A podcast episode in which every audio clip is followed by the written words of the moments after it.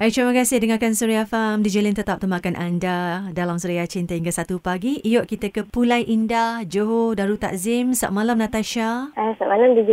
Apa khabar sayang? Uh, khabar baik. Pastinya Natasha ada sesuatu dari hati Natasha nak diluahkan bersama pendengar Suria Cinta dengan Kak Lim malam ni di Suria FM. Silakan. Mungkin buat kali terakhir lah saya ingat kepada ex saya yang 10 tahun lepas. Saya ada benda yang tak terluah nak cakap dengan dia. Cuba WhatsApp dia, dia. Mungkin kita orang berpisah ni sebab family dia tak restu. Lagipun 10 tahun lepas, ada sejarah hitam saya dengan dia. Yang sampai sekarang, saya dihantui rasa tu. Kerana dalam masa yang sama, saya kehilangan dia dan juga saya kehilangan anak saya. Jadi sampai sekarang, benda tu rasa menghantui saya. Kadang-kadang teringatkan dia. Walaupun sekarang ni saya dah ada yang baru, tapi macam mana kita tak ingat dekat dia juga. Tak sama juga ya? Tak sama juga. Siapakah si dia ni yang Natasha maksudkan yang dah 10 tahun beraja di hati awak? Dia tu sekarang berada di Kuala Lumpur. Mm-mm. Saya kenal dia Naim. Jadi di malam ini, setelah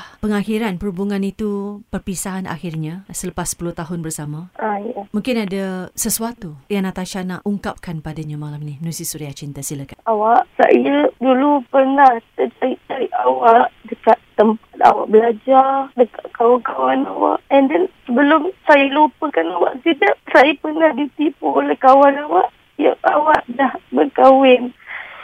Hari tu saya sangat-sangat kecewa. Sampai saya pernah nak minta kereta langgar saya. Oleh kerana saya, mungkin saya pun budak lagi masa tu dengan emosi saya tak stabil. Saya pun tengah mengandungkan anak dan saya nak juga awak tahu. Saya tak boleh cakap di sini. Tak boleh cakap di sini. Saya lah orang yang paling awak dah kecewakan. Saya berharap satu hari nanti kita akan jumpa balik walaupun sebagai kawan. Dan sekarang ini memang dia langsung tak ambil kisah pasal awak lah. Hmm, langsung kak ambil dulu.